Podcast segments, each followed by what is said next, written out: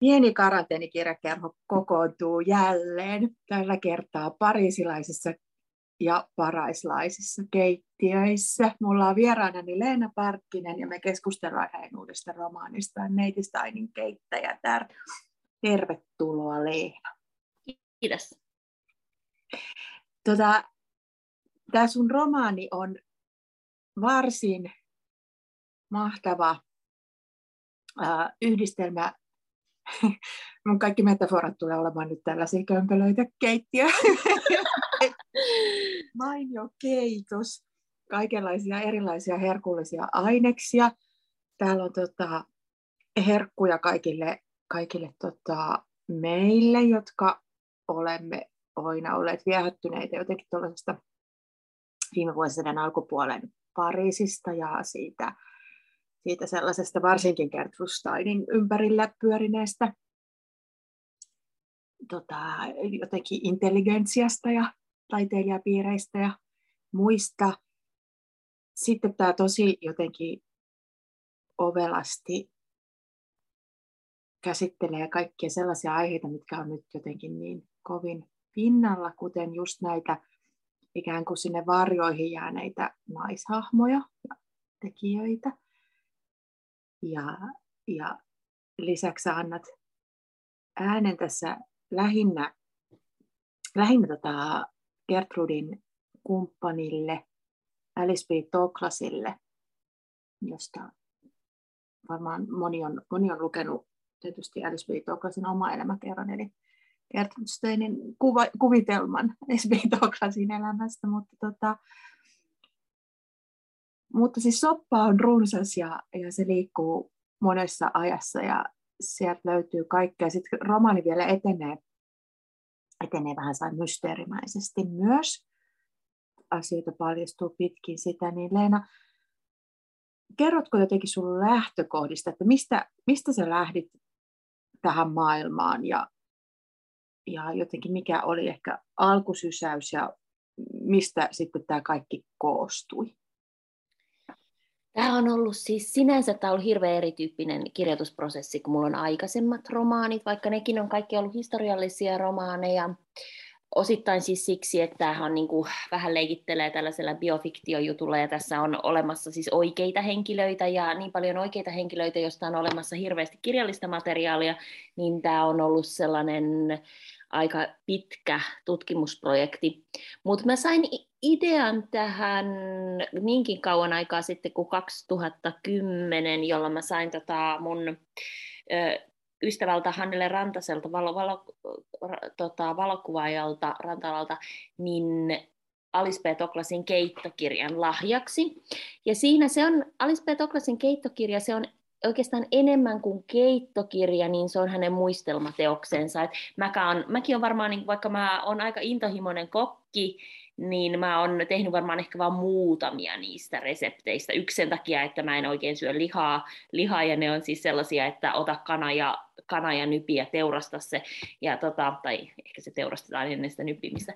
Niin, ja tota, toinen, toinen on, että se ei ole niin kuin, ne reseptit on, vaikka ne on klassista keittiötä, niin ne on, ne on sillä tavalla vähän sellaisia summittaisia osittain. Mutta se on aika paljon, se kirjoitti sen tota, kustantajan pyynnöstä keltataudissa ollessaan, ja silloin se niin kuin varmaan paljon paljon ajatteli 60-luvulla ruokaa. Ja siinä on, siinä tota on pitkä yhden luvun maininta tällaisesta suomalaisesta keittäjättärestä Markitista, josta Alice Petoklas kirjoittaa aika paljon. Ketru Stein mainitsee sen toisaalla, toisaalla ja siitä mua alkoi kiinnostaa ihan hirveästi, että kuka tämä suomalainen keittäjätär, joka on tehnyt hirveän vaikutuksen Alice Petoklasiin ja Ketrustainin, koska Ketrustein niin jätti esimerkiksi kaikki omat sukulaisensa kaikissa kirjoissaan suurin piirtein mainitsematta, mutta tämän keittäjättären hän muistaa mainita, että, että ne on ilmeisesti ollut aika läheisiä. Ja, ja tota, tästä Margitista se, mitä kerrotaan, on, on se, että se oli tyylikäs ja puhui sekä ranskaa ja englantia ja luki siis paljon ja modernia kirjallisuutta ja oli hyvin kiinnostunut yhteiskunnallisista asioista, luki melkein maanisesti ja, tota, sanomalehtiä ja pelkäs sotaa ja pelkäs, että ihmiset seuraa sitä ja se oli hyvin niin kuin jännä hahmo ja se alkoi hirveästi kiinnostaa, että kuka tämä Margit, kuka tämä suomalainen nainen, joka on samaan aikaan elänyt näissä bohemipiireissä siellä, missä niin kuin, mm. Mistä tota Woody Hallenitkin tekee elokuvia ja jossa on se niin kuin, kaikki nämä kultaiset vuodet, niin siellä, niin kuka tämä suomalainen nainen oli. Ja siitä oli, oli, oli jotenkin niin kuin kiinnostava lähtökohta alkaa miettiä, että mistä se on sinne tullut. Mm-hmm. Kyllä, ehdottomasti. Ja tota, oliko, löysitkö sä sitten, onko tämä kuitenkin niin kuin, uh, Margitin taustatarina, niin se on käsittääkseni sun kehittämä. Joo, se on ihan, ihan fiktiota, että mä en löytänyt, löytänyt sit oikeastaan tietoa siitä niin kuin Margitista mitään muuta kuin sen etunimen ja mm-hmm. se, että sitten on niin kuin viimeinen havainto on siitä postikortti Helsingistä. Ja olisi tietenkin, jos ei olisi ollut tätä koronaa, niin mulla oli sellainen ha, ha, tota, kaikki, toi, kaikki sellaiset lippuset ja lappuset tota, Alice Petoklasin ja ton äh, Ketru Steinin on, on tota Yalein yliopiston arkistossa. Et jos olisi päässyt siellä, niin olisiko sinne, sieltä voinut löytyä joku työsopimus tai joku, jossa olisi ollut niin kuin, esim. sukunimi, että olisi voinut lähteä kaivamaan, mutta en sitten löytänyt oikein mitään. Ja se, se on sitten sellainen, niin kuin, mä oon joskus Antti Tuurilla on sellainen periaate, että kaikki, minkä niin kuin voi saada selville, pitää olla sillä aika jämptisti. Mm-hmm. Ja tota, mutta se, mitä ei voi saada selville, voi keksiä. Ja mä, tämä kirja vähän noudattaa sitä. Ja. Mun kaikki kirjat noudata, mutta tota, tässä on nyt on vähän tällainen Antti Tuurilainen. Joo, ja, ja sitten hauska, hauska myös sellainen heti niin kuin jotenkin, mun tuntuu tässä kirjassa just jännänä, ähm, mikä se sana voisi olla, mutta sellaisena, että koska, koska tosiaan niin kuin Steinista ja Toklasista, Älisistä ja Gertrudista on niin paljon, me tiedetään niistä niin paljon, niistä on niin paljon Joo. kaikkialla, kaikki kirjoitti niistä, ja ne kirjoitti itse omasta elämästään. Ja, ja kaikki tota, kaveritkin kirjoitti. Kaikki, kaikki, se on ihan sikana materiaalia. Joo, ja toisaalta myös niin kuin siis semmoista sekä dokumentoitua että sitten niin kuin taruiltua elämää, mutta sitä on niin kuin paljon niitä lähteitä, niin sitten se on jotenkin niin, niin kuin hauska sellainen vastapuoli sit sille, että, että sitten, sitten sä oot tosiaan tehnyt sellainen tuurilaisen loikan ja, ja kehitellyt niin kuin pienistä vähistä lähteistä tämän Margitin.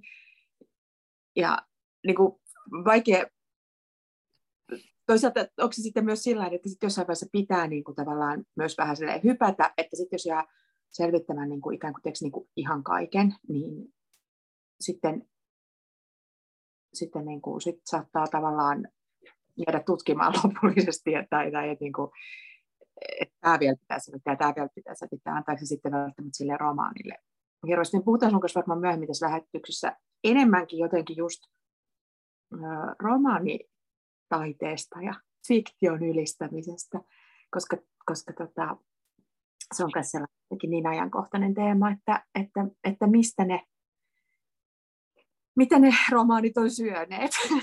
ja, ja jotenkin, että Tämä mistä... oli hirveän hankala just se prosessi, mm. prosessi, koska sitä lähteitä oli niin hirveästi, että mä en olisin saanut selville, että joka, joka, niin kuin, minkälainen sää jonain vuonna, päivänä vuonna 1935 oli ja miten paljon tavallaan mä sit sain, sain että kun aikaisemmin mä oon melkein niin kuin keksinyt kaiken ja se on ihanaa, Toisaalta oli hirveän paljon helpompaa, kun oli niin paljon materiaalia, että sitten mulla oli sellainen lähtökohta, mulla oli sellainen aarreaitta ja se oli kivaa. Ja ellei kustannustoimittaja olisi pakottanut niin kuin mua jossain vaiheessa niin kuin julkaisemaan tätä kirjaa, niin, mm.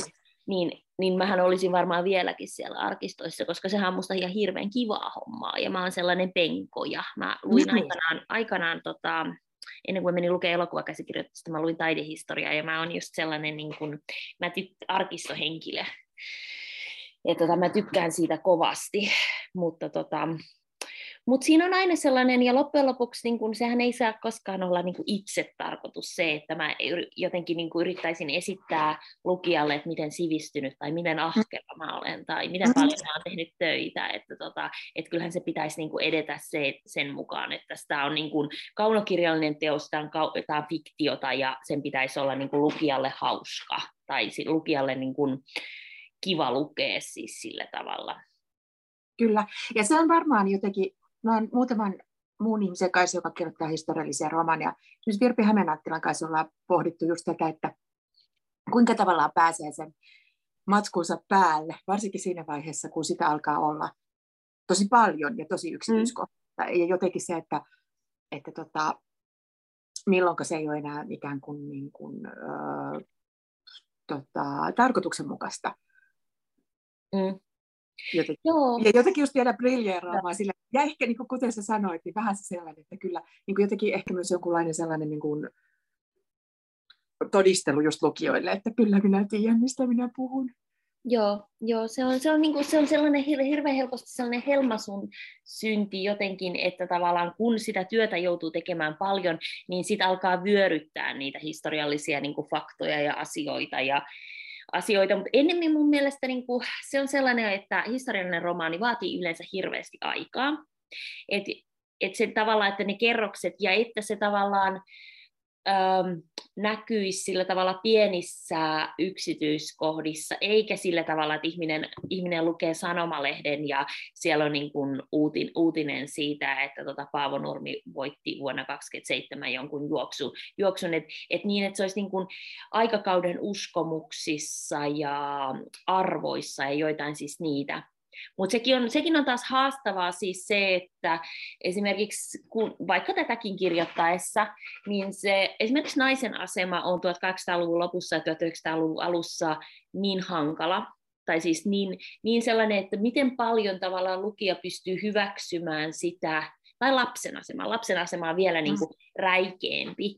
Että jotenkin kun, kun esimerkiksi 1900-luvun alussa niin lapset saatettiin ihan hyvin lähettää jo tosi pieninä, kymmenenvuotiaina, ehkä nuorempinakin, että oppivelvollisuuslaki tuli vasta 21, niin jolla, jolloin tavallaan se lasten piti pysyä koulussa, koulussa oliko se 13-vuotiaaksi ja vasta sen jälkeen saattoi mennä töihin.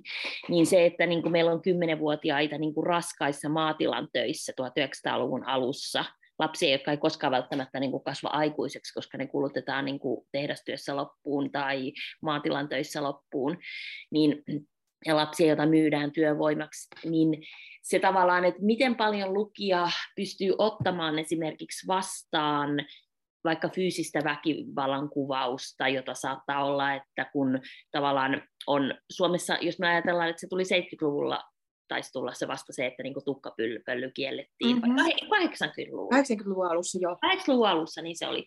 Niin tota, että se, että tavallaan meillä on ollut fyysisen kurituksen kulttuuri Suoma, Suomessa hirveän pitkään, niin että miten tavallaan, miten siinä vaiheessa, kun kuitenkin se tavallaan lasten pahoinpitely on ollut tietyllä tavalla normi, eli se ei ole välttämättä lapsella ollut häpeä ja se on kuulunut asiaa, mm. ja raka, niin kun, niin kun rakastava äiti säästää, niin kun ei säästä vitsaa, niin miten, tota, miten tavallaan niin kuin se vaikuttaa, mutta kyllähän väkivalta vaikuttaa ihmiseen. Mm. Miten, tavallaan, miten tavallaan kirjoittaa siitä nykylukijalle, tai miten vaikka käsitellä esimerkiksi sitä, että 1900-luvun alku on ihan, ihan järkyttävän rasistinen vaikka tai antisemitistinen, että miten paljon nykylukija lukija tavallaan ö, voi ottaa sitä vastaan tai kuuluuko sen edes ottaa vastaan sitä, vastaan mm-hmm. sitä että se on, se on jollain tavalla, niin kuin nämähän on kaikki sellaisia valintoja, mitä historiallisen romaanin kirjoittaja joutuu tekemään, että miten todenmukainen mä olen siinä niin kuin kuvauksessa, että voinko mä välittää vaikka 20-luvun maailmankuvan sellaisena, kun tavallaan niin kuin se vaikuttaa ole, olevan, ja enhän mä todellakaan niin kuin voi tietenkään vaikuttaa sitä.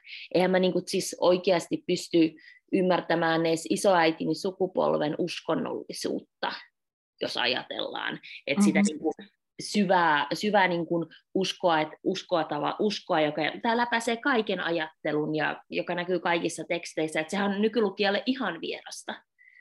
Kyllä. Kyllä ja sillä että koska se kuten sä just tuossa kuvasit sitä, että kun se on se jotenkin oletus ja, ja sellainen normi, ja sitten taas me lukijoina niin kiinnitettäisiin valtavasti huomiota siihen ja tavallaan niin kuin ajauduttaisiin ehkä pois, pois siitä tavallaan tarinasta ja tunteista ja ja alkaakin nousta niin kuin kynnykseksi siihen, mutta mun mielestä kyllä onnistunut tässä sekä tavallaan tuomaan nämä erilaiset maailmat, siis tässä on tosiaan kuulijoille tiedoksi, niin pääosa tapahtumista tapahtuu vuonna 1935, 1935, mutta tota, tässä palataan, palataan takaumiin sekä selkeästi vuoteen 19 että sitten sen, sen jälkeen muutamaan vuoteen. Ja sitten tota, toisaalta, toisaalta sinne pidemmässä 1900-luvun vaihteeseen suunnilleen. Sekä sekä tota, Margitin, suomalaisen keittäjän, ja, ja tota, sitten Alicein omissa muisteluissa. Mm, toi Alicein ääni on tässä aika sellainen keskeinen ja hän, hän kuuluu ja hän on aika sellainen mukavan tota, äh, sarkastinen, mutta lempeä havainnoitsija. On ehkä se jotenkin, mitä mä ajattelin. Hän oli, tota, siis hän kuvattiin, että hän oli witty, sellainen, ja vähän sellainen niin kuin, tavallaan vähän ehkä kitkerän hauska. Uh-huh hauska ihminen ja hän oli hyvin nokkela ja paljon, paljon sitä niin kuin hänen omaa ääntään ilmeisesti, siis Gertrud Stein on siinä Alice Betoklasiin, vaikka se on siis niin kuin fiktiivinen kertomus, niin paljon sitä niin kuin omaa ääntä, joka muistuttaa Alisia, niin Gertrud on oikeasti löytänyt siinä Alice Betoklasin elämänkerässä, joka oli Gertrudin niin läpimurtoromaani, mä luulen. Tietenkin se on myös on niin, niin Getrudin kirjoittama, että siinähän hypätään vaikka Alisen lapsuus kokonaan yli, että Alisin elämä alkaa siitä, kun se tapaa Getrustainin, Getrustainin mielestä kun se on jo 30-vuotias. Et, et se, että niin kuin toi Alice oli opiskellut yliopistossa ja valmistunut konserttipianistiksi ja ö, kasvattanut kahdeksanvuotiaan velje, veljensä, joka siis oli kahdeksanvuotias, kun heidän äitinsä kuoli, ja tavallaan liikkunut bohemipiireissä San Franciscossa, ja sillä oli ollut niin kuin, ilmeisesti useita eri tyttöystäviä, siis heistähän, heillähän oli sellainen, että Alice oli tavallaan se se hottis, sellainen, jolla oli paljon tyttöystäviä ja, ja karismaa ja siis sellaista. Ja Ketrudilla ei ollut oikein onnistunut rakkaussuhteissa, että se oli ollut osallinen sellaisessa vähän epäonnistuneessa kolmion draamassa, mutta se ei ollut koskaan 30-vuotiaana, niin tavallaan sillä ei ollut, ollut onnellista parisuhdetta tai oikeastaan minkälaista parisuhdetta. Se oli ollut vain vihastunut eri su- ja rakastunut eri suuntiin, mutta vasta Alice oli se, joka rakasti vastasi Ketronin tunteisiin. Että et heillä oli aina niin kuin vähän suhteessa se, että Alisille olisi kyllä ollut vientiä vähän kaikkialla. Mm-hmm. Ja hän vaikuttaa siis tosi niin kuin nimenomaan semmoiselta hauskalta tyypiltä, kuten sanoit, witty on hyvä, hyvä sana tässä, ainakin se ääni, mikä tässä välittyy, niin on, on sellainen ja sellainen, niin kuin, että hän välittää selvästi, ja toisaalta miksipä ei. Mä rupesin tässä tosi paljon tätä lukeessa miettimään, ja itse asiassa sen Kati Rapian sarkuvaromaani voimia päälle miettimään just sitä, että koska siinä nousee kanssa uusi saman talouden naiset ja just palvelijat, mm. niin, niin sillä niin kun ne on myös, kun se on jotenkin sillä lailla helposti kollektiivisempaa. Siellä talossa on aina niin kuin jotenkin muutakin porukkaa kuin esimerkiksi vain perhe. Siis jos, mm. jos eletään niin kuin ylemmän keskiluokan tai, mm. tai muun sellaisen piirissä ja, ja ne palvelijoilla on niin kuin oma selkeä roolinsa ja se ei välttämättä, ne voi olla niin kuin, se on, se on jonkunlaista ystävyyttä tai jotain, jotain sellaista mm. hyvin läheistä kanssakäymistä mm. usein. Ja jotenkin sit, totta kai sit siinä on, ja sit jotenkin ne, niin ne rajat, mitkä esimerkiksi tuolla sit siellä paraisten puolella mm. rikkoutuu ja jotenkin on paheksuttavaa mm. jopa varsinkin kun jotenkin tuntuu, että aina muiden palvelijoiden näkökulmasta varsinkin, tai, tai niin kuin tiedetään, että tämä ei ole, tämä ei ole hyvä, mm. hyvä ikinä näin, mutta niin kuin, esimerkiksi siinä Alisin elämässä ää, se, miten hän kiinnostuu just Margitista, niin se ei ole, se ei ole vaan niin kuin jotenkin työnantaja työntekijä suhde, vaan, si, vaan siinä on niin kuin paljon enemmän jotain jännittäviä tasoja. Mm. Joo. Joo, se mua, mua kiinnosti jotenkin tätä kirjoittaessa, niin tässä on siis useita eri palvelijoita, mutta niin kuin ehkä kaksi tarinaa, tarinaa nimenomaan tästä, siis sekä Alisin, Alisin tasolla niin kuin Margitin ja Margitin ja Alisen suhde, emännän ja palvelijan suhde ja, ja tota myös siis tota, tuolla, tuolla tota emännän, ja, emännän ja palvelijan suhde Paraisilla. Mua kiinnosti myös siis niin kuin se, että, se, että tavallaan miten, miten tavallaan minkälaisia niin kuin, myös erilaisia rooleja, erilaisia niin kuin valtaa, myös siis tavallaan niin kuin, kyllähän niin kuin Alisin ja Gertrudin suhteessa, niin toi, toi Gertrud sanoi Amerikan kiertueella, että uh, minä, olen ner- minä olen Nero ja Alice hoitaa kaiken muun. Että mm. Alice on ottanut vas- vastaan niin kuin sellaisen roolin, osittain varmaan omasta halustaan, osittain, että sillä ei kauheasti ole vaihtoehtoja, koska se oli täysin taloudellisesti riippuvainen Gertrudista, ja toisin kuin se olisi, jos, olisi, jos olisi ollut vaimo, niin kuin vihitty vaimo miehen kanssa, niin sillähän olisi ollut erilainen asema siis, että se, mutta nythän niin kuin, ja tavallaan taloudellinen turva, mutta nythän niin kuin sillä ei ollut, se oli samassa asemassa kuin monet rakastajattaret Pariisissa nämä, että jos Gertrud jos ne olisi eronneet, jos Gertrud olisi vaikka kyllästynyt, niin silloin niin kuin Alisilla ei olisi jäänyt mitään. Sillä olisi ollut, mm. sen koulutus oli, että se oli kon, niin kuin kirjoittanut näytelmiä ja ollut konserttipianisti niin, tota, 30-vuotiaana ja sen jälkeen omistautunut täysin edistämään Ketrudin uraa. Että sehän olisi jäänyt tyhjän päälle. Et sellaisen niin kuin vallat ja, valtasuhteet ja riippuvuussuhteet, palveleminen, kaikki sellainen niin kuin jotenkin kiinnosti minua hirveästi tässä, tässä romaanissa. Joo. Myös sellaiset niin kuin eri mahdollisuudet, että miten, miten tavallaan, minkälaisia mahdollisuuksia ihmisillä oli esimerkiksi niin kuin muuttaa elämänsä tai toteuttaa haaveitaan tai edes paeta, kun jos me ajatellaan vaikka niin kuin homoutta, niin tavallaan noihan, noihan siis sekä Gertrude että Alice B. Toklas, jotka oli ylemmän keskiluokan tai keskiluokan juutalaisperheistä, ehkä niin kuin Gertrude jopa yläluokasta, niin, niin ne, niin nehän pysty tekemään sen, että ne pysty pakenemaan Pariisiin. Et siinä vaiheessa Amerikan homolainsäädäntö oli niin, kuin niin, niin tavallaan mahdotonta, että tavallaan se oli hyvin vaikea olla tota, homo-Amerikassa, mutta Pariisissa, Pariisiin tuli hirveästi tota, homopakolaisia, siis tota, 1800-luvun lopussa ja 1900-luvun alus, alussa, alussa, koska siis se, eihän se ollut yhtään kiinnostunut tota, Ranska, Ranska tai varsinkaan Pariisi niin pidättämään, pidättämään homoja, tai siis siinä, että siellä pystyy elämään suhteellisen vapaasti. Ja siis, eli kaikkina aikoina on oikeastaan siis ollut tota homopakolaisuutta ja, tota, mm. ja on ollut turvallisempia paikkoja kuin toiset, mutta tietenkin se pakeneminen ei ollut välttämättä mahdollista vaikka Suomessa se, että sehän vaatii rahaa pakolaisuus vaatii aina rahaa. Ne, jotka lähtee, ei ole koskaan ehkä niitä, jotka tulee alimmista luokista. Niinpä, että sinne tosiaan Alice ja Gertrude on jo, ja, ja myös ne on jo sellaista niin kuin ehkä ensimmäistä sukupolvea, joka on voinut opiskella korkeakoulussa ja, tota, ja just valita ja saa kokea siellä niin kuin vapautta. Ja, mm. et, tässä on esimerkiksi Alicein, siinä vaiheessa, kun Alicein äiti kuolee, niin hän on, hän on, jo, on jo maistanut niin kuin tavallaan mm vapaampaa elämää ja sitten, sitten palaa sinne. Mutta sitten taas toisaalta, uh, itse joo, mä luin just vähän aika sitten uh, Dorothy Parker elämäkerta, ja hän oli vähän samanlainen tausta kanssa sellaisen niin kuin, mm, kohtuuvarakkaan juutalaisperheen tytärä, just sellaisen, jossa jo kannustetaan, että mene sinä ja tee sinä ja mm. kaikkea mahdollista. Että, että tavallaan on niin kuin jonkunlaiset lähtökohdat siihen, että, että mm. jonkunlaista myös niin kuin itseluottamusta. Tässä mä mietin myös tätä niin kuin itseluottamusten ailahtelua henkilöltä toiselle. Että toisaalta Gertrude Stein on sellainen uh, melkein järkähtämätön jääräpää ja vuori. Mutta sitten toisaalta niin kuin sit sieltä voi aavistaa, että, tota, että hänellä on just esimerkiksi varmaan niitä niin kuin jotenkin romanttisia ja, ja, ja muita niin kuin itsetunto-ongelmia ja sitten taas Alice on selkeästi tällainen jotenkin sosiaalisesti aika kyvykäs mm. ja, ja taitava ihmisten kanssa, mutta sitten hän on, on niin kuin konkreettisen riippuvainen ää, tässä vaiheessa Gertrudista. Tässä on kyllä hirveän niin kuin kiinnostavasti sellaisia kertautuvia jotenkin että niin kuin eri kohdissa, eri naisten välisissä suhteissa. Mm.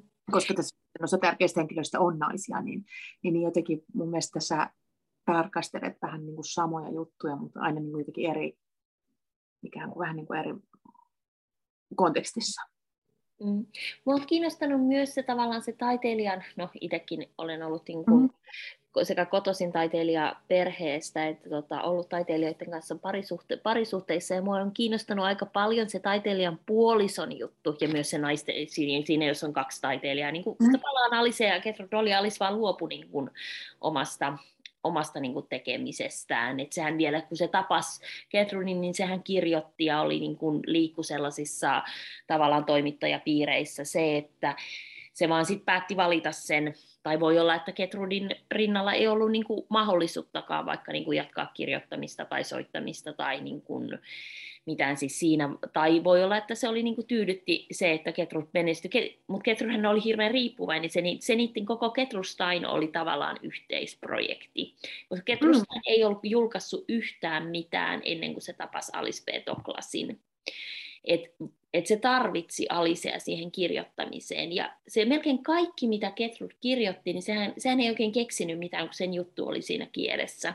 Niin, niin sehän kirjoitti koko ajan Alisesta. Että se kirjoitti Alisen niin kun, tavallaan Aadan tota, ensimmäisiä romaan, tavallaan romaneita, niin, niin tota, tai se ei ole ensimmäinen, mutta siis siinä niin kun, ensimmäisiä julkaistuja niin on, on tota, tuosta Alice Petoklasista ja sen äidistä. Sitä ennen se oli kirjoittanut kirjoittanut tota, omasta perheestään, uh, omasta niin kuin epäonnistuneesta rakkaus, tota, Three Lives niin kuin, ra- rakkaussuhteestaan.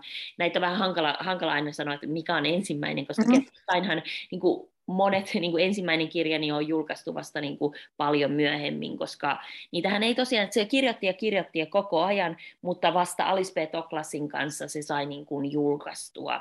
Ja Alice, mm. niin kuin, Alice oli kustannustoimittaja, sihteeri, se oli, Ketrud kirjoitti öisin ja joka, joka aamu, niillä oli sellainen rytmi, että Alice B. Toklas heräsi joka aamu kuudelta, se siivosi koko talon tomut, kaikki paikat, se oli, kukaan muu ei saanut koskea vaikka posliiniesineisiin kuin Alice B. Toklas, ja sitten se, tota, sit se meni niin kuin, uh, työhuoneeseensa, otti tota, siniset vihot, johon Gertrud kirjoitti aina öisin, ja sitten se kirjoitti ne puhtaaksi, ja sitten se teki aina sellaisia kustannustoimittaja, että korosta tätä. Ne on aina sellaisia ihan ne lappuset, joita löytyy sellaisia, että, että niin kuin Dear Pinky Pink, niillä oli aina sellaisia hassuja lempinimiä toisilleen, ja niin, että, että Tämä on, ihan, tämä on niin kuin ihmeellisintä tekstiä, mitä olen aina, aina lukenut, mutta korjaisi, ajattelisitko tätä tai kiinnittäisitkö tähän huomiota ja sellaisia. Ja sitten se, niin kuin, se korjasi ja muokkasi ja lähestyi Gertrude ei ilmeisesti ollut yhtään järjestelmällinen, sitten se vaan hoiti, hoiti tavallaan kaiken, ja äh, niin kun sen projekti oli Ketrustainin ura, eikä Ketrustain olisi niin kun oikeastaan juuri saavuttanut mitään. Et se oli jotenkin, sen takia mua kiinnostaa myös se ajatus, että mitenpä iso rooli esimerkiksi tuossa Gertrudin läpimurtoromaanissa Alice B. Toklasin oma elämänkerrassa, joka niin kuin on nimenomaan osittain, siis kerrotaan Alisin suulla, vaikka Gertrudin mie, niin kuin, Gertrud on sen kirjoittanut, niin että miten iso rooli se Alisen on kun siinä, koska sehän oli sellainen, sellainen että Gertrudit oli pitkän aikaa kärtetty elämänkertaa. Ja, ja tota, se sanoi ei, että ei tää, tää, hän on niinku ihan erityyppinen kirjoittaja ja runoilija ja kaikkea, mutta, mutta sitten loppujen lopuksi niillä oli, niillä oli aina hirveä rahapula. Mm. Niillä oli, oli sitä sukurahaa, mutta sit sitä kulukin aika moneen aika reippaaseen tahtiin ja oli lama ja kaikkea.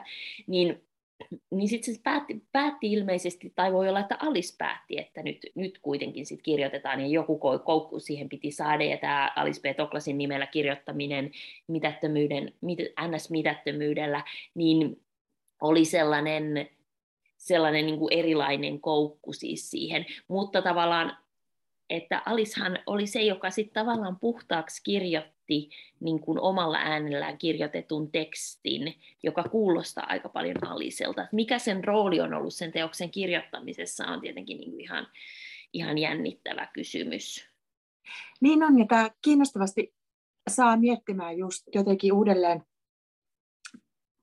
tai ensimmäistä kertaa just tuollaisia suhteita, että kun ne ei jotenkin ää, äh, typisty sellaiseen yksinkertaiseen, että, että siinä nyt suuri persona, joka ää, äh, varmaan usein on vielä mies, mutta tässä, tässä tota, Gertrude Stein on jotenkin ottanut sellaisen roolin, mutta tota, että, ja sitten toinen vaan mahdollistaa, ja just niin kuin vaan, ja vaan, että tota, heidän projektiinsa, kuten sä kuvaat sitä, ja jotenkin tuo Alicein roolin, tosi, tosi tota, monipuolinen, ja niin kuin se, että siinä on varmasti tehty valintoja. On mm. ne sitten täysin, niin kuin, kyllähän olisi varmaan niin kuin voinut tehdä muutakin, jos olisi ollut vaikka niin kuin superahdistavaa. Tai, mm. ja jotenkin, että se on, sitä on myös saa miettimään sitä, että kun helposti just näihin menneiden aikojen ihmisiin ja varsinkin sellaisiin, joiden suhteet on sellaisia niin kuin meille ehkä vähän kummallisia tai mm. jotka ei mene nätisti mihinkään kategorioihin, niin, niin, niin niitä on sitten helppo, helppo jotenkin lähestyä sillä, että voi ei, että sieltä olisi joku pitänyt pelastaa, tai että voi ei, yhteistä tajua kanssa mm. suhteessa tai muuta. Että et helposti myös niin kuin viedään sitten se loppukin tekijyys siltä ihmiseltä, joka onkin mm. saattanut olla aika, aika tota, toimelias ja tärkeä siinä omassa, omassa mm. elämässä. Mm. Kyllähän siis Alice Petoklasilla oli aika huikea elämä monella tavalla. Mm. Mä en missään nimessä ajattelisi, että nyt voi, että tässä on taas tällainen niin kuin taiteilijavaimo, taiteilijan vaimo, mm. joka niin kuin uhrautuu. Et, kyllähän se, se pääsi tutustumaan, se oli vaikka Hemingwayn lapsen kummitäti ja Picasson lapsen kummitäti myös, että tota, se tutustui, se oli, silloin oli niin kuin jo, se tutustui siis Picassoon ennen Ketrustainia ja ne oli jo, se oli jo se oli suurin piirtein su- saapunut laiva, laivalla just maihin, kun Picasso teki siitä ensimmäisen muotokuvan Alice Petoklasista. Ja et, kyllähän se niin kuin tavallaan sieltä San Franciscon porvarikortteleista niin tuli yhtäkkiä oli jossain Montmartrella ihan heti, heti tota, vietti bohemipiireissä, jossa se sitten tutustui tavallaan myös siis mm. tota Ketrostainiin. Niin, ja vietti, tapas mielenkiintoisia ihmisiä, asu Luxemburgin, niin, Luxemburgin puiston vieressä, heillä oli, heillä oli tota, varaa tehdä hienoja illallisia, ostaa taidetta, matkustella Italiassa ja Espanjassa ja asua pitkiä aikoja, vuokrata huvilaa Firenzestä ja sitten myöhemmin niin kun asua, tota, että heillä oli maalla asunto tota, Lyonin, Lyonin lähellä vanhassa kartanossa. Et kyllä se ihan niin kuin sillä ei mä nyt sanoisi, että, että vitsi tämä nainen kärsi. Niin, niin. Niin, ja sitten koska me tavallaan kuitenkin tiedetään heistä niin paljon, koska sitä, sitä, just sitä keskinäistäkin kommunikaatiota on niin, mm. niin paljon säilynyt ja muuta, niin tota, mä tiedän, onko siinä jotain tällaisia trendejä ollut jotenkin just Alicein ja Gertrudin Steinin suhteen, suhteen jotenkin tulkitsemisessa, eikä, siinä on, se on melkein mahdotonta, että mähän aloin, mä aloin kirjoittaa tätä romaania eron jälkeen ja tota, mä erosin lapsen isästä ja jotenkin mä silloin pohdin paljon siitä, mitä on rakkaus ja paljon sellaisia asioita ja jotenkin ja alussa mulla oli sellainen ajatus, että tämä on nyt niinku täydellinen jotenkin, tai siis täydellinen suhde, suhde sellainen, sellainen tota, onnellisen onnellisen onnistuneen rakkauden kuvaus. Nimenomaan kun se elämä niin kuin vaikutti, ne oli 40 vuotta yhdessä, ne ei mm. ollut yhtään päivää erossa, ne teki yhdessä niin kuin hienoa taidetta ja matkusteli ja eli kiinnostavaa elämää ja toteutti intohimojaan, niin ja niillä oli, siis niillä oli joka ikinen päivä seksiä. Mä tiedän tämän, koska Ketrus Stein kirjoitti tota, kirjoitti sen aina joka päivä päiväkirjaansa aina sellaisella niin kuin koodilla kuin hau ja sehän aina kutsui, se kutsui itseään, itseään tota, maailman parhaaksi lehmipaimeneksi, lehmitytöksi. Ja tota, äh, siis et heillä oli ilmeisesti monella tavalla hyvin onnistunut parisuhde, mm. mutta sitten siinä oli myös siinä, siitä löytää, että mitä enemmän syvemmälle siihen meni, niin sellaisia valtajuttuja siinä on tosi paljon, että tavallaan että nimenomaan se, että kenellä on kenellä on oikeus kirjoittaa ja kenen muistoista on oikeus kirjoittaa. Et, et samahan on paljon puhuttu vaikka niin kuin Scott Fitzgeraldista ja Zeldasta, koska äh, Scott Fitzgerald käytti siis Zeldan, päiv- Zeldan päiväkirjoja ja mate- Zeldan elämää materiaalina. ja hyödynsi sitä ja teki niistä siis maailmankirjallisuutta. Mutta siis Gertrude Steinhan teki Alisesta samaa, että sehän niin käytti Alisea materiaalinaan. Ja Alishan oli Alishan julkaisi ensimmäisen kirjansa, sitten se julkaisi niitä useampiakin, niin Gertrudin kuoleman jälkeen vasta. Niin niin tavallaan, ja niistä näkee, että se oli aika hyvä kirjoittaja, nokkela ja hauska ja hyvä kertomaan tarinoita. Et voi olla, että ilman, että se on, jos ei se olisi kohdannut koskaan Ketrustainia, niin voi olla, että se olisi niin kuin löytänyt sen oman kirjailijan äänensä varha, varhaisemmin. Mm. Ja ne, siis se ei ole mutkatonta. Tietenkin meillä on nykyaikana, meillä on, meillä on sellainen hirveän niin kuin itsenäisen ihmisen ja tavallaan ihanne sellainen, mm-hmm. että jokaisen pitää tavallaan käsitellä asiansa ja niin kuin löytää onnensa yksin ennen kuin ottaa parisuhteen. Ja siis siinä, että eihän sellaista ollut 1800-luvun puolella eikä tota 1900-luvun alussa, että ihmisen pitäisi tavallaan olla, olla jonkinlainen sellainen yksilö jo parisuhteessaankin. Ei.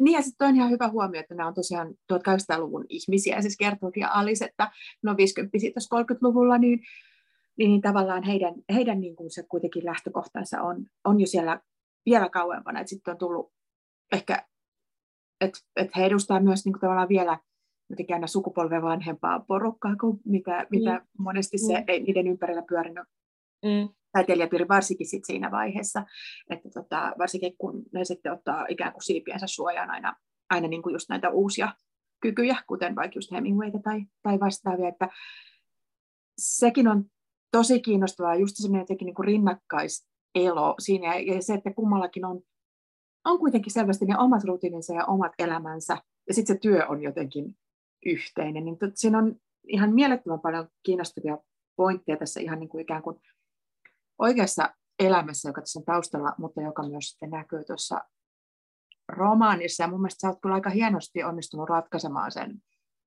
jotenkin jotenkin niin kuin siitä kertomisen ja jotenkin sen, että kuinka se on myös ikään kuin heille ja Älisille, varsinkin tässä vaiheessa, ne on olleet jo pitkään yhdessä tässä, tässä niin, vaiheessa. Niin, on, niin, joo, 30 vuotta. No. Niin, niin ne, ne rutiinit on, rutiinit on ja sitten sellaista niin kuin pientä pilkallista heittelyä just Gertrudin suuntaan, mutta ei sellaista jotenkin niin kuin, jäytävää tuskaa tai, tai, tai, tai ahdistuneisuuden kokemusta, mm. vaan että niin kuin, myös hänellä on jotenkin, niin kuin, asioilla on oma paikkansa ja, ja ne niin kuin, myös vähän niin kuin rullaa. Mutta mm. tota, ehkä sä voisit tähän väliin uh, lukea sieltä kirjasta, koska tota, just, just tästä, tästä tasapainoilusta sen, sen kanssa, mistä me tiedämme paljon ja mistä sulla on ollut paljon herkullista matskua, jonka päälle ikään kuin lähteä kuvittelemaan ja sitten, sitten että kun sinne tulee sitten esimerkiksi markit, niin Joo. Mitä Mä nyt sellaisen pienen, pienen pätkän siitä, kun Margit, eli näitä, tämä keittiötar paraisilta, niin tulee ensimmäistä kertaa Alice Petoklasin ja tota, Ketrosteinin luoksi. Alice, ovella on joku. Ketrudinen ääni oli valittava. Hän inhosi keskeytyksiä, kun luki. Hän piti niitä henkilökohtaisina loukkauksina. Heti heti, minun täytyy vain liisua, riisua esiliinani. Ei tullut kysymykseensä, että hänen majesteettinsa kuningas Ketrus Stein olisi avannut itse ovensa. Ei, vaikka minä olen käsiäni myötä linnun höyhenissä ja noessa, luulen, että hän ei edes tiennyt, että ovissa oli kahvat. Avasin oven ja hän seisoi siinä tuijottaen minua vaaleanharmailla silmillään. Huopahattu muodikkaasti vinossa, mutta ei niin paljon, että häntä olisi erehtynyt luulemaan parisittareksi. Ei, ranskalainen hän ei ollut. Aivan liian pitkä, eikä kirjailija, ehkä amerikkalaisista ystävistä tai punaiselta ristiltä. Kuului niin monen järjestöön, etten itsekään oikein pitänyt niistä lukua. Minun nimeni on Margit Melvas. Te vastasitte ilmoitukseeni. En tiedä, mistä hän heti ajatteli, että minä olin talon emäntä, sillä olin ollut keittiössä kynimässä vasta teurastettua lihavaa kananpoikaa. Minä aina poltan niiden höyhenet ja kasvoissani oli nokiviiruja, vaikka olen ehtinyt tunkea likaisen esiliinani mytyksi oven taakse ja pyyhkiä enimmän veren keittiöliinaan. Aivan aivan, minä sanoin vähemmän nokkelasti. Tulkaa sisään. Sopiko, että käyn siistiytymässä vähän, olin katsos. Kynimässä kananpoikaa oletan. Markit sanoi ja kurkotti minun hiuksieni kohti ja nappasi niistä ruskean höyhenen. Sallitteko? Hymyilin hänelle ja hän katsoi minua takaisin hyvin harmain silmin. Hän oli liian hyvä minulle, ajattelin. Palvelijaksi siis. Markitin silmät pyyhkivät meidän eteishalliamme ja salonkiamme johdettakseni hänet sisään. Hänen arvioiva katseensa rekisteröi upottavat persialaismatot, maalaukset, Italiasta ylihinnalla raahaamamme renesanssikalusteet, gobeliinit, joihin Gertrude oli kovin ihastunut. Kaiken sen kodikkaan rekvisiitan, jonka me olimme valinneet rakkaudella ja jolla olimme täyttäneet Rude Fleurysin asunnon siellä viettämimme vuosien aikana. Mutta hän ei reagoinut mitenkään, ei ihaillen, hämmästellen tai paheksuen. Hän oli täysin ilmeetön. Sellaisesta tuntee ihmisen, joka on ollut vuosikausia palvelija. Kiitos. Tosiaan tota, tämä tavallaan Markitin tarinasta me päästään sitten kuulemaan hänen entisen kollegansa saman, saman talon väkeen kuuluneen Ulrikan kirjeiden kautta. Millä lailla sä jotenkin rakensit sit sen Markitin ja sen tarinan, koska sen on jotenkin ainakin mun mielestä myös, siis näitä Tonajan ihmisiä kyllä pitää ihailla siis just siinä, että kun ne on vaikka lähteneet Pariisiin. Mm. Ja, ja siis monenlaisista lähtökohdista, niin sehän vaatii siis älytöntä seikkailun halua ja, ja rohkeutta. Ja, ja sitten vielä, että, että Margitilla on sellaisia kykyjä ja taitoja. Hän on niin, kuin niin huippuammattilainen, että hän, hän myös pääsee ja tulee arvostetuksi keitteettäreksi tuollaisessa taloudessa, missä ollaan totuttu syömään loistelijaita ruokia ja, ja tota, niin kuin jotenkin tosi hyvin ja pärjää kielitaidolla ja kaikella sellaisella, niin minkälainen tämä Margitin löytymisprosessi oli sun? Miten hänestä tuli hän? Mua, siis yksi sellainen, mikä mua kiinnosti tässä niin kun kirjoittamisprosessissa, mä halusin jotenkin, että markit on vähän arvoitus ja jää arvotukseksi. Ja sen takia mä valitsin alun perin tähän kaksi sellaista niin kuin näkökulmakertojaa, tai kaksi kertoja, jotka niin kuin kertoo päähenkilöstä.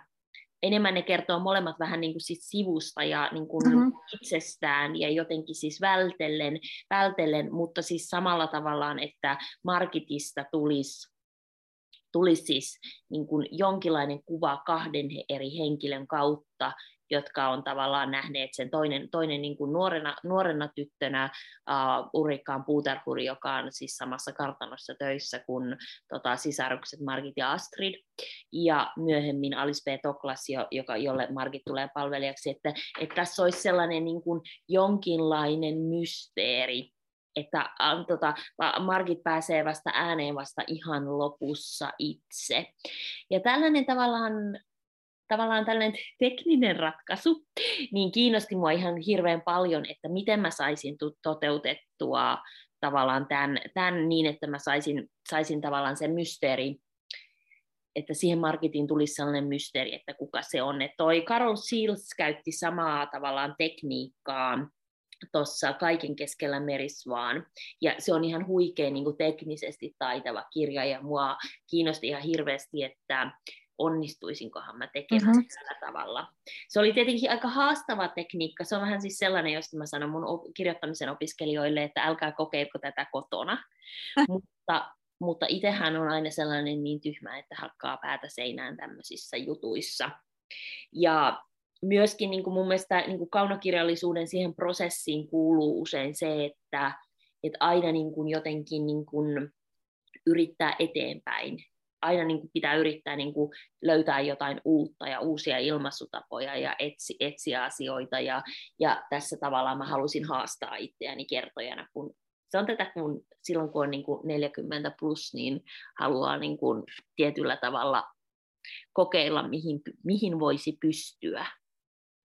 Kyllä, tämä on itse asia, jota mä just halusin, halusin sinulta vähän kysyä nimenomaan tästä eri tekniikkojen kokeilemisesta ja, ja ää, niiden jotenkin mestariksi pääsemisestä ja, ja, ja siitä, että miten sä itse koet just omassa ammatissasi kehittymisen, myös just peilaten siihen, että sä myös opetat, mm. opetat fiktion kirjoittamista, niin se, että niin, tässä se oikeastaan tulikin, että, että, että haluatko sä aina lähteä myös, kun se, sulla on niin kuin ikään kuin uusi? Joo, kyllä uusi romaani kokeilu, kokeilu, että aina, aina olisi joku niin kuin uusi. Tietenkään kirjoittamisenhan, sehän ei niin kuin, mun mielestä tavallaan usein lukijalle, se on mun periaate ja sen ei tarvi olla niin kuin kaikille, kaikille kirjoittajille periaate, koska kirjallisuutta musta pitää olla tosi monenlaista ja tosi eri, erityyppisistä niin kuin motiveista, mutta tota, mä tavallaan haluan, että se niin kuin on tavallaan vähän lukijalle, joka ei ei tavallaan ole vaikka niin kuin perille, perille tavallaan kirjoittamisen tekniikoista tai opiskelukirjoituksista, mm. niin, niin että se on näkymätöntä tavallaan se mun työ. Samoin kuin vaikka siinä historiallisessa miljöön rakentamisessa, niin mä haluan, että ne rakennuspuut ja se työ, minkä mä oon tehnyt, on näkymätöntä tietyllä tavalla. Ja samoin niin kuin tavallaan ne tekniikat, joita mä käytän kirjoittajana, on tietyllä tavalla näkymättömiä, ettei, ettei lukijalle näkyisi niin hirveän paljon, että katsokaa, miten paljon se olen taas tehnyt töitä, tai mm-hmm. katsokaa, miten taitava olen. Niin että se olisi sillä tavalla, sillä tavalla vähän siis siinä, että, että se vaan niin kuin ajattelisi, että jännä. Ja sehän on, se on mulle niin kuin kirjoittajana tavoite. Mutta siis tavallaan ammattilaisena mulle on tärkeää se, että, se, että tavallaan, että, että mä hyödyntäisin kirjoittamisen eri mahdollisuuksia. Ja tavallaan ja niin, että, niin kun, että se olisi kiinnostavaa. Et meillä oli, meillähän oli sellainen niin kuin pieni sanavaihto tuossa aikaisemmin se, että se mikä mua välillä, välillä tota vaivaa just tässä autofiktiotrendissä on, siis mä luen autofiktiota, mä oon kiinnostunut autofiktiosta ja, ja on ihan sairaan hyvä autofiktiota. Se ei ole siinä, että inhoan kaikkea autofiktiota. Mm-hmm. Joskus aina kirja, kirjailijat on hyvinkin, niin kun, se johtuu siitä, että sitä on nyt niin vaan, vaan paljon ta, tota, tarjolla, mutta autofiktio on niin kun, hirveän helposti, se on, se on sellaista niin kun, tekniikoiltaan köyhää. Siinä on minäkerrontaa, minäkerrontaa on, tota, on vaikea tekniikka, mutta se on niin kuin vain niin kuin yksi, yksi tavallaan tekniikka ja tavallaan se, että miten tavallaan, ja usein siitä, siinä on, kun kirjoittamisessa on niin paljon erilaisia niin kuin näkökulmatekniikoita, rakenteita, ää, tapoja käsitellä, niin se, että tavallaan se kerronta jotenkin keskittyisi siihen, että mitä, mitä tavallaan kirjailija mitä kirjailijalla on itse tapahtunut ja mitä kirjailijas, niin kun, kirjailijan, mitä tragedioita kirjailijalla elämässään olisi, mm. niin, niin se on jotenkin niin kun, tietyllä tavalla pidemmän päälle epäkiinnostavaa.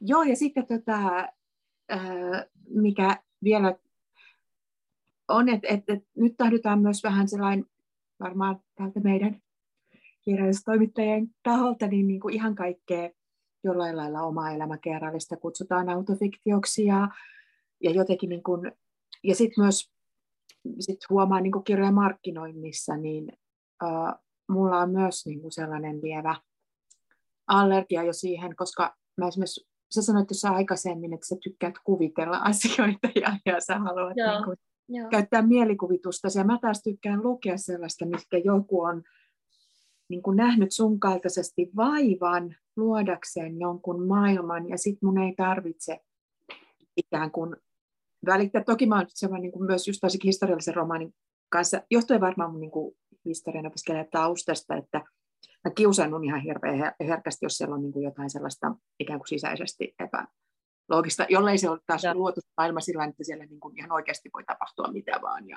ja, ja, ja. ja, ja sinne voi tulla sinne niin kuin vaikka 20-luvulle joku niin kuin meikäläistä. Se on tietyllä tavalla, se historiallinen romaani on aina, että se on, se on sopimus lukijan kanssa, että lukija, lukija uskoo, että siinä voi tehdä sellaisia tiettyjä anakronismeja, Joo, kyllä, valitenne, mutta sen kuitenkin sen pitäisi olla, se on sopimus siitä, että tämä maailma voisi olla totta. Joo, Jos se jo. menee liian monta kertaa rikki, kaikki sillä tavalla tietää, että näin ei voi olla, niin sitten niin kun, mulla menee ihan hirveän nopeasti se, että en jaksa, jos tässä on niin kun aivan liikaa sellaisia asioita, mitä, ne, mitä ei ole totta. Ja siis kyllä, mulla itsellänikin niitä jää ihan hirveän helposti, koska se on tosiaan, se ei ole niin se sika, joka syö kaiken, se historiallinen romaani, vaan se on sellainen Tyrannosaurus Rex, joka ahmii ihan valtavasti. Et siinä ei jää hirveän helposti joitakin joitakin juttuja kyllä, että yksittäisiä, yksittäiset anakronismit, ne mm. pitäisi kirjailijalla antaa anteeksi. Totta. Kyllä siis niin kun, kyllä musta jotenkin se, mä sanoin, sanoin siis aikaisemmassa keskustelussa sun kanssa, että se, tota, että tavallaan, että se, että se on jotenkin, se on, se on tekniikoiltaan tavallaan kirjoittaminen on se karkkikauppa, että mm-hmm. se, että jos se niin kuin tarjoaa pelkästään lakritsia, tarjotaan niin kuin tiettyjä keinoja, niin sitten se käy hirveän tylsäksi. Ja kirjailijana se käy hirveän tylsäksi se, jos aina oletetaan, että kirjailijan pitäisi kirjoittaa itsestään, tai ettei osata edes lukea niin kuin kirjoja romaaneina, vaan ne aina olisi joku tapa kertoa mm. itsestään. Mm. Että se, et joku niin kuin, et kyllähän niin kuin toihan on niin kuin nimenomaan Alice. Toktolasin elämäkerta on romaani, vaikka siinä on tosi, tosi pohja tai, ja mua hirveästi ärsytti siis toi, kun luin, luin tota Hesarista hyvän ton hyvä, hyvä kritiikki, kritiikki ja on aloittanut lukemaan vasta niin kuin sitä tuota, Natalia Kallion, Kallion kirjaa, niin siitä sekä kirjailija että toimittaja puhuu autofiktiona, ja se ei siis teknisesti ole autofiktiota, mm. vaikka se pohjautuu kirjailijan omaan elämään. Mutta se, se, että tavallaan kirjailija käyttää omaa elämänsä materiaalia, ei tee siitä autofiktiota vielä. Sen pitäisi olla suoraan minä muodossa, siinä pitäisi olla kirjailijan ihan niminen henkilö, siinä pitäisi olla oikeita ihmisiä. Se, että se on, siinä on käytetty vähän kirjailijan tai paljonkin kirjailijan elämää, ei riitä tekemään sitä autofiktiota. Mutta se jotenkin niin kuin on jollain tavalla musta sellaista tiettyä köyhtymistä, että ihan kun me ei osattaisi lukea, lukea enää fiktiota, vaan kaiken pitäisi olla totta. Joo, Joo ja siis sellainen niin kuin, se, sitä mä olin just sanomassa, että mäkin haluan lukea, niin kuin, että mitä te olette kuvitelleet, sen sijaan, että on pitäisi kiinnostua välttämättä niin kuin esimerkiksi en mä tiedä Leena Parkkisen elämästä. joo, joo, joo, joo. Siis no, minä en kirjoita. Mutta se on myös siis kirjailijan julkisuus on nykyään siis sitä, että kun täyttää kustantajan niitä lomak- lomakkeita tavallaan ennen, mm. ennen pressiä, niin nehän on tavallaan, ekat kysymykset on, miten tämä liittyy sinun elämääsi. Joo. Aika paljon haastattelutkin on sellaisia, että tavallaan miten tämä niin kun, tavallaan liittyy kirjailijan elämään. Ne on siis sitä, että se, se että voisi kirjoittaa vaan ihan, se tietenkin kyllähän siis ihmiset lukee fiktiota ja ne on kiinnostuneita vaikka niin kuin historiallisromaanista ja kaikkea, mutta se ei tavallaan toimittajien mielestä ole kyllä kovin kiinnostavaa fiktio, ihan puhdas. Mut, joo, ja se, tässähän on niin kuin nyt just hauskaa se, että, että, että tota, neitisteinin keitteetär, niin tässä on paljon oikeasti eläneitä henkilöitä ja vielä sellaisia, mä mietin sitä, että tämäkin on jotenkin niin kuin sekä huvittavaa että turhauttavaa, että jotenkin tämä autofiktiokeskustelu tai oma elämäkerrallisuus tai että mitä on fiktio, niin se, se tuntuu niin kuin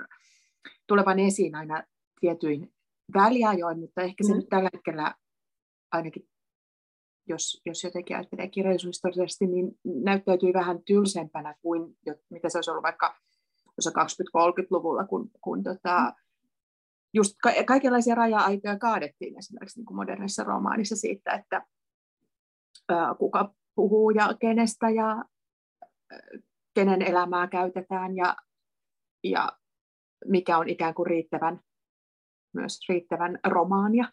Mm.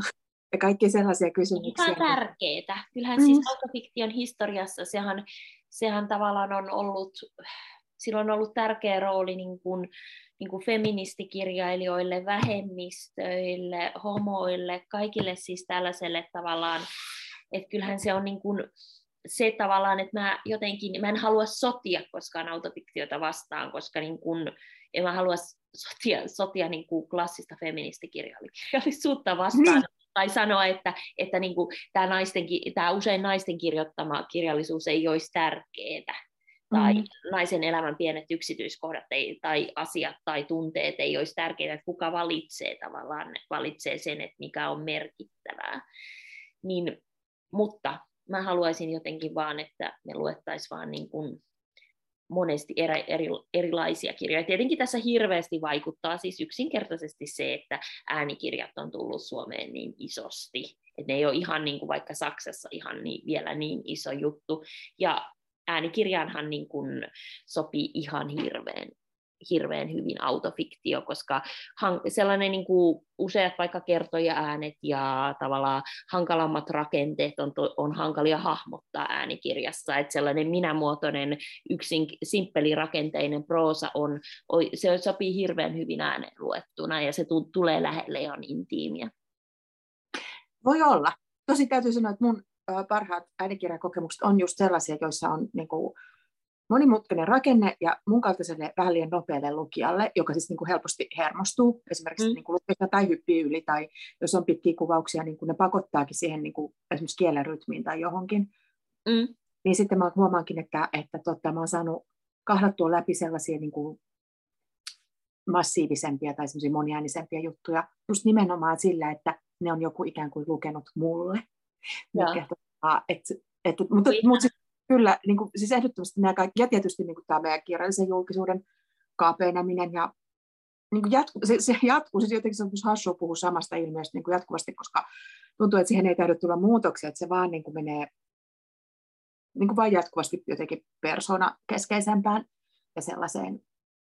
Mutta kuten tässäkin on tullut ilmi, niin kyllähän nämä niin kuin kuvitteellisetkin romaanit syntyvät jossain kontekstissa. Sä jo mainitsit aikaisemmin, että eron jälkeen kiinnosti jotenkin tutkia just tällaista liittoa, joka vaikuttaa aika, aika ihanteelliselta, ja niin vaikuttaakin.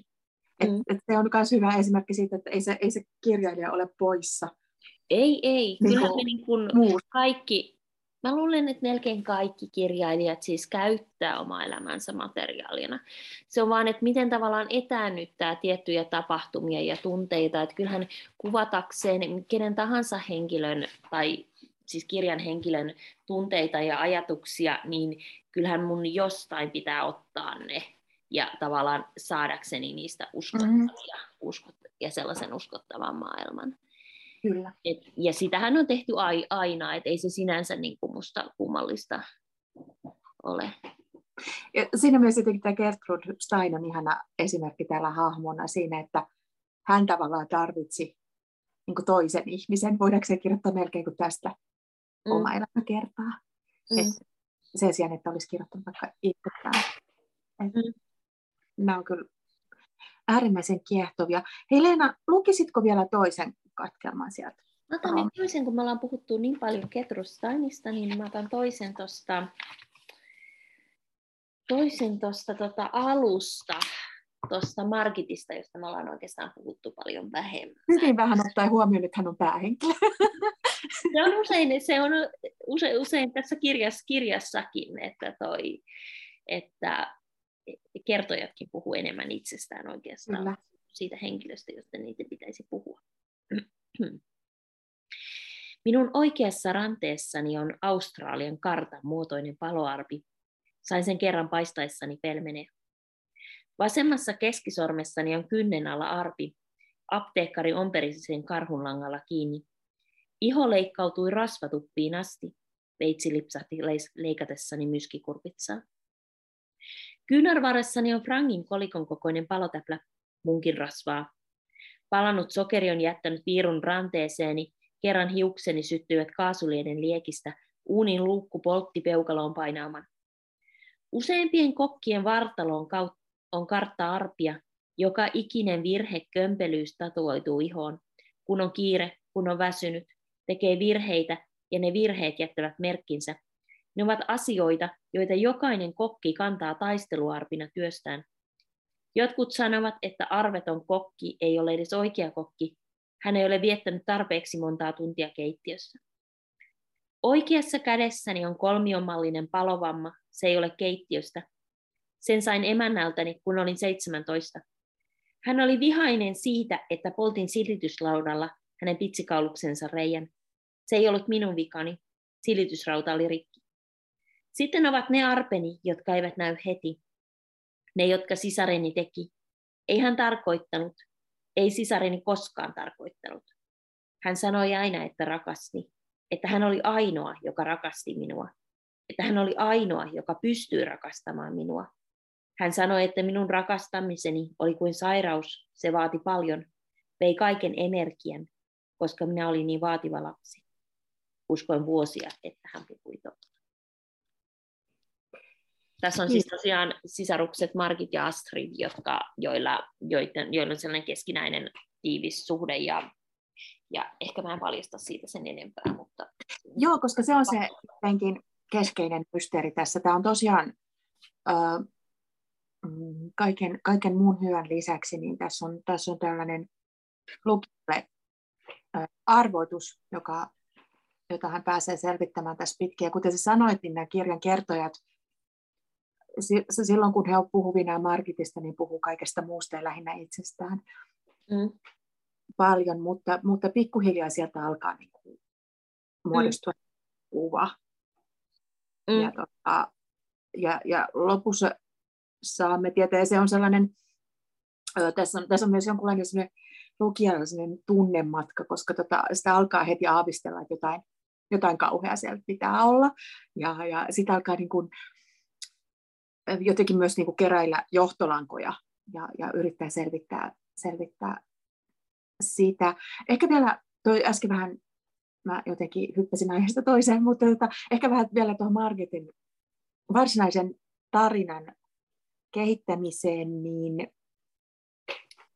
joudutko esimerkiksi kokeilemaan jotenkin eri tapoja tuoda häntä esille, kun sä vertasit siihen Carol Shieldsin tekniikkaan, että että kuinka kaltaisellesi kokeneelle ammattilaiselle, niin kuinka, kuinka helposti se, se jotenkin sitten syntyy. Mua kiinnostaa tämä tekninen suoritus myös hyvin paljon. Sehän oli, tota, tämä oli sinänsä hirveän haastava romaani kirjoittaa ihan vain näiden teknisten ratkaisujen kanssa.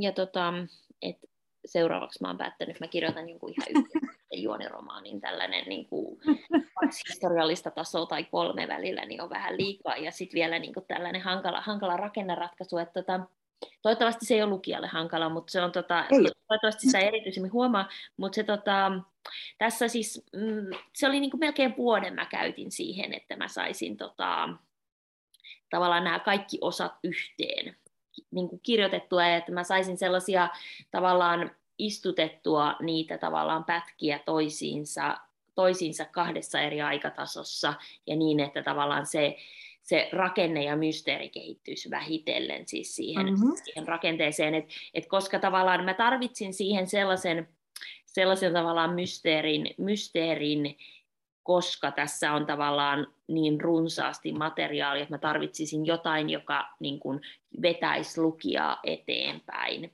Ja sen tavallaan luominen oli sellainen niin kuin, tavallaan iso juttu, siis siinä niin kuin työläs juttu. Ja samoin se marketin, marketin tavallaan, kuka markit on, on semmoinen, jota tavallaan mä työstin sinne rivien väliin ja kirjoitin siinä kirjoitusprosessissa aika monta kertaa, että miten mä saisin sen toimimaan. Ja, ja mulla oli ongelmia se, että sellainen niin kuin tavallaan, että niitä lopun tapahtumia, sitä mitä oikeasti tapahtui, niin loppujen lopuksi ei voinutkaan kertoa siinä tavallaan näiden toisen käden kautta Alice B. Toklasin ja mä en, mä en löytänyt sellaista tapaa, että miten, miten olisi muka voinut olla paikalla tai nähdä tai kuvata, tai Margit ei olisi ikinä kertonut niille, mm. sitä, mitä oikeasti tapahtui, niin miten mä saisin sen ratkaistua, ja sitten mun piti vielä tuoda sinne loppuun Margitin oma ääni, että mä saisin, saisin siihen, tota, tai Margitin tavallaan näkökulmasta kuvattua, kuvattua asioita, että mä saisin sen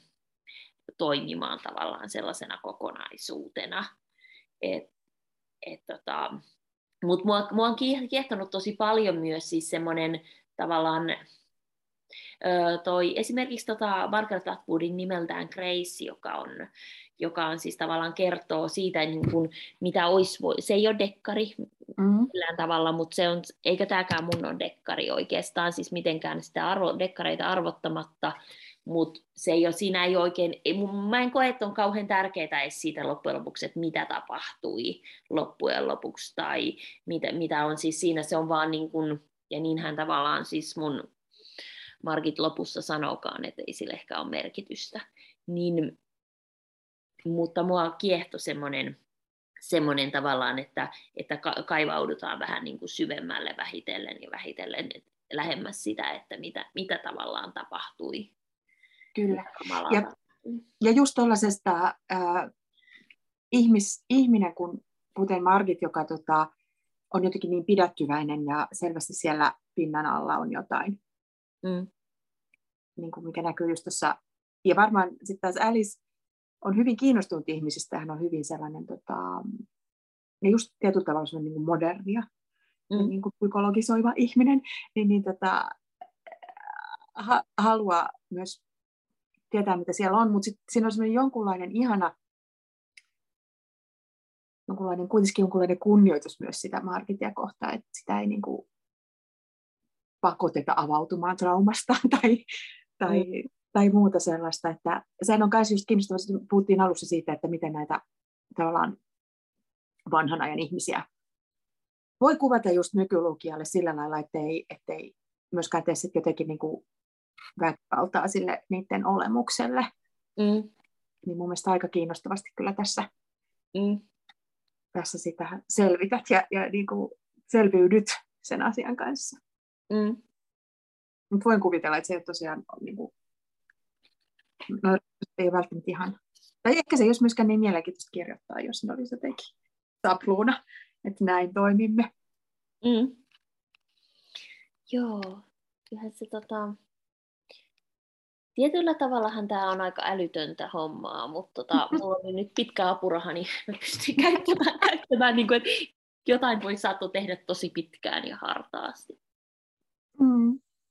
Ja se on, aika, se on myös lukijan onni, että on saanut tehdä pitkään ja hartaasti. Koska tota, joo, se on tota, miten mä sanoisin, just semmoinen, niin kuin, se on kuitenkin aika harvinainen herkku, että on sellainen romaani, jonka tota, niin kauan kuin se lukuprosessi kestää, niin siinä, siinä niin kuin tuntee olevansa myös jossain niin kuin aika hyvillä käsivarsilla. Että... Se on hyvä. Se on, se on tosi hyvä kuulla, koska se on siis tavallaan sellainen, kirjailijana yksi mun tavoite on se, mm-hmm. että tavalla niin onnistuu luomaan sellainen kupla, jossa lukija olisi vähän aikaa. Että semmoinen oma maailma ja omalakinen maailma, jota ei ole sitten tavallaan olemassa missä muualla. Niinpä. Mä rohkenen väittää, että sä olet tässä onnistunut erinomaisesti. Leena Parkkinen, suurkiitos tästä keskustelusta. Kiitos, ja ihanaa. Mitä mainiointa syksyn jatkoa. Samoin.